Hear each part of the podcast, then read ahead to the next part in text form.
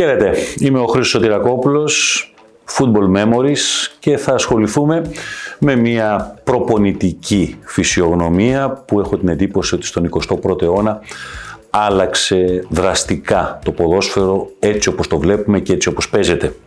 Μιλάμε για έναν σπουδαίο κάποτε μέσο ως ποδοσφαιριστή, πολύ καλό παίχτη, που εξελίχθηκε όμως σε έναν πρώτου επίπεδου κορυφαίο προπονητή. Ο Πεπ Γκουαρδιόλα, γεννημένος το 1971 στην Καταλωνία, έπαιξε στην Μπαρσελώνα έτσι κυρίως τον θυμόμαστε, έτσι κυρίως τον ξέρουμε, μέλος της ομάδας υπό το Johan Κρόιφ που χάρισε στην Μπαρσελώνα το 1992 στο Wembley απέναντι στη Σαμπτόρια, το πρώτο κύπελο Ευρώπης Πρωταθλητριών Ομάδων, αυτό που κυνηγούσε τόσα χρόνια και είχε γίνει αιμονή για την Μπαρσελώνα το να το κατακτήσει τουλάχιστον μία φορά και ποδοσφαιρικά εκεί τον έχουμε σε όλη μας την σκέψη, αν και αγωνίστηκε ένα διάστημα και στην Μπρέσια και στη Ρώμα, έπαιξε ακόμα και στην Μέση Ανατολή με την Αλαχίλ. Επιστρέφοντας στην Βαρκελόνη, ο Πεπ Γκουαρδιόλα ασχολήθηκε με τα τμήματα υποδομής της Μπαρσελώνα και αυτά είναι η πρώτη του γνωριμία προπονητικά με τον χώρο. 2007-2008 στην Μπαρσελώνα Β και το καλοκαίρι του 2008 μια πολύ τολμηρή απόφαση της διοίκησης της Μπαρσελώνα να του αναθέσει την πρώτη ομάδα, μια πρώτη ομάδα που χώριζε τους δρόμους της με τον Ράικαρντ, τον άνθρωπο που είχε οδηγήσει την Μπαρσελώνα στην κατάκτηση του Champions League το 2006, είχε κατακτήσει τίτλους, αλλά ο κύκλος του Ολλανδού έκλεινε. Ο Γουαρδιόλα πήρε σκληρές αποφάσεις από την αρχή. Απομάκρυνε τον Ροναλντίνιο, αποφάσισε να στηρίξει την καινούργια Μπαρσελώνα πάνω στον νεαρό Λιονέλ Μέση. Είχε τον Τσάβη και τον Ινιέστα για να είναι οι κολόνες, με τον Πουγιόλ στην άμυνα, προώθησε τον Μπουσκέτς στην πρώτη ομάδα. Γενικώς ήταν μια Μπαρσελώνα που εκείνη τη σεζόν, ενώ ξεκίνησε πολύ δύσκολα και με πολύ άγχος το πρωτάθλημα, πετώντας βαθμούς τις πρώτες αγωνιστικές, στη συνέχεια εξελίχθηκε σε μια ποδοσφαιρική μηχανή. Ένας από τους παίκτες που τον στήριξε πολύ ο Γκουαρδιόλα, ο Πέδρο, θα σημειώσει γκολ σε όλες τις σημαντικές διοργανώσεις. Ο Μέση αρχίζει σιγά σιγά να αναπτύσσεται, να είναι αυτός που γύρω του είναι χτισμένη αυτή η ποδοσφαιρική μηχανή. Το 2009 η Μπαρσελόνα θα κατακτήσει το Champions League, κερδίζοντας την ε, ε, Manchester United στο τελικό της Ρώμης. Πέρασε ο Ετώ, το σουτ γκολ,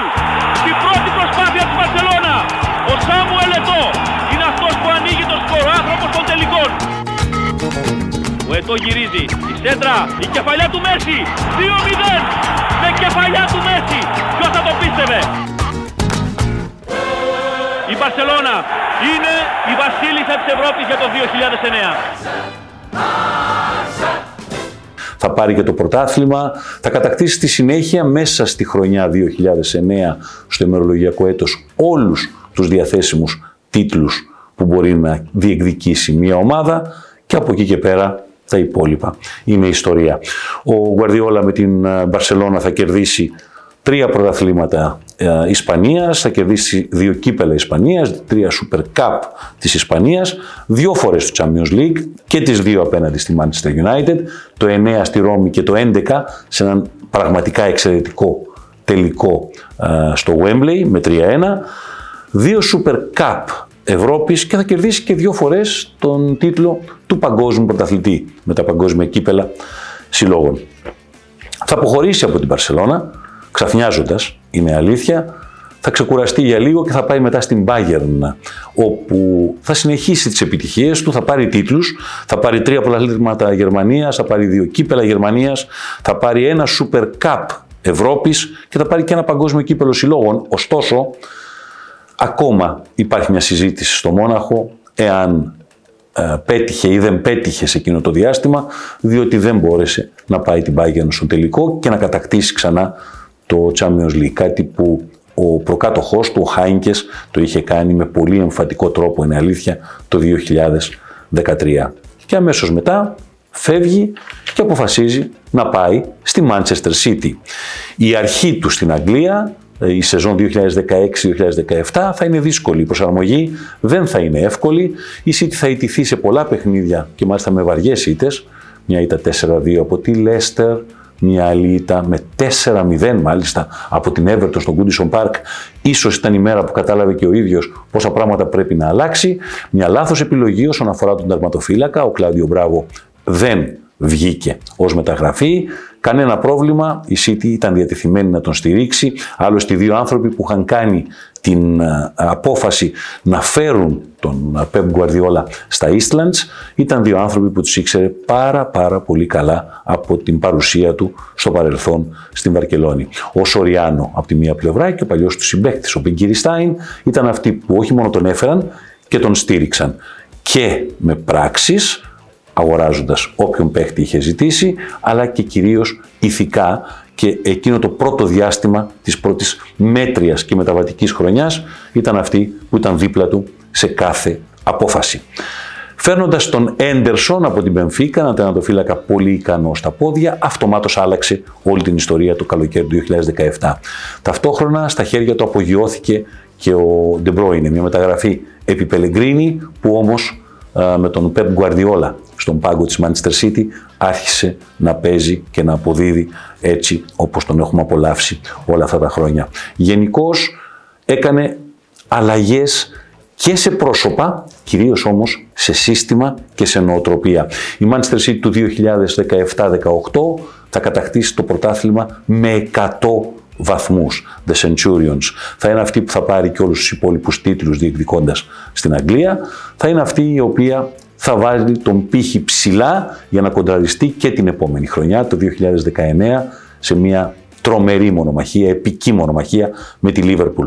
Στους 98-97 θα κρυθεί το πρωτάθλημα υπέρ της Manchester City, δεύτερος συνεχόμενος τίτλος. Πρώτη φορά θα συνέβαινε αυτό στην ιστορία της Manchester City και ταυτόχρονα ε, ο Pep Guardiola ε, είχε βάλει γερές τις βάσεις για να αφήσει πίσω του μια μεγάλη κληρονομιά. Η Λίβερπουλ πήρε το πρωτάθλημα του 2020 με μεγάλη διαφορά από τη City. Ο Γκουαρδιόλα είδε ποια πράγματα πρέπει να διορθωθούν, ξαναπήρε τον τίτλο το 2021 και ξαναπήρε τον τίτλο και το 2022. Δηλαδή τέσσερις τίτλοι σε πέντε σεζόν. Η μάχη και πάλι με τη Λίβερπουλ που κρίθηκε στο 93-92 ήταν ένα δείγμα ότι η Manchester City έτσι όπως την είχε φτιάξει, έτσι όπως την είχε δουλέψει πλέον ο Guardiola, είχε και πολύ ισχυρές νοητικές διαδικασίες και όχι μόνο αγωνιστικές για να μπορέσει να αντέξει αυτό το brand fair μεταξύ των δύο μεγάλων πρωταγωνιστών των τελευταίων ετών στο αγγλικό πρωτάθλημα. Στη σεζόν που διανύουμε κυνηγάει την Arsenal, δείχνει ότι θα μπορέσει να υπερασπιστεί και πάλι τον τίτλο της, αν το καταφέρει, θα γίνει η πρώτη φορά στην ιστορία της Manchester City που θα πάρει τρεις συνεχόμενους τίτλους. Αν το καταφέρει επίσης αυτό ο Guardiola, θα είναι ο 33ος του τίτλος, 31 τίτλοι αν ε, υπολογίσουμε ότι τα δύο ε, παιχνίδια τα οποία υπολογίζει ο ίδιος ως τίτλους, όπως το υπολογίζουν και πολλοί άλλοι προπονητές στην Αγγλία δεν μετράει επίσημος τίτλος. Μιλάμε για το ε, καλοκαιρινό, ας το πούμε, Super Cup, πρωταθλητής κυπελούχος. Ωστόσο, η καριέρα του δεν είναι μόνο οι τίτλοι, γιατί η αλήθεια είναι το παλμαρέ του είναι γεμάτο, είναι ο τρόπος παιχνιδιού. Έχω την εντύπωση ότι μετά τον μεγάλο Ρίνους Μίχελς την δεκαετία του 70, τον άνθρωπο που άλλαξε με τον Άγιαξ το ποδόσφαιρο, το Ιώχαν Κρόιφ που πήρε τις ιδέες του Μίχελς και τις μετα... Ε, μετεμφύτευσε στο Ισπανικό πρωτάθλημα, στο Ισπανικό ποδόσφαιρο,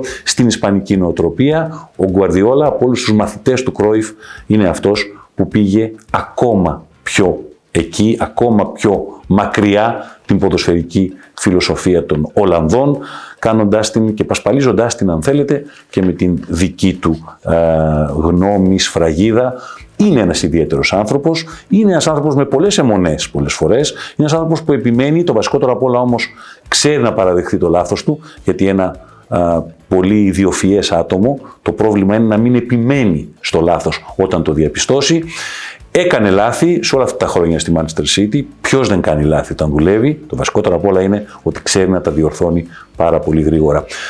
Ένα είναι το σίγουρο, ότι κάποια ρεκόρ τα οποία έχει αφήσει πίσω, οι τίτλοι που κερδίζει τώρα η Manchester City, μην το θεωρεί κάποιος δεδομένο ότι με οποιονδήποτε προπονητή θα ήταν έτσι τα πράγματα.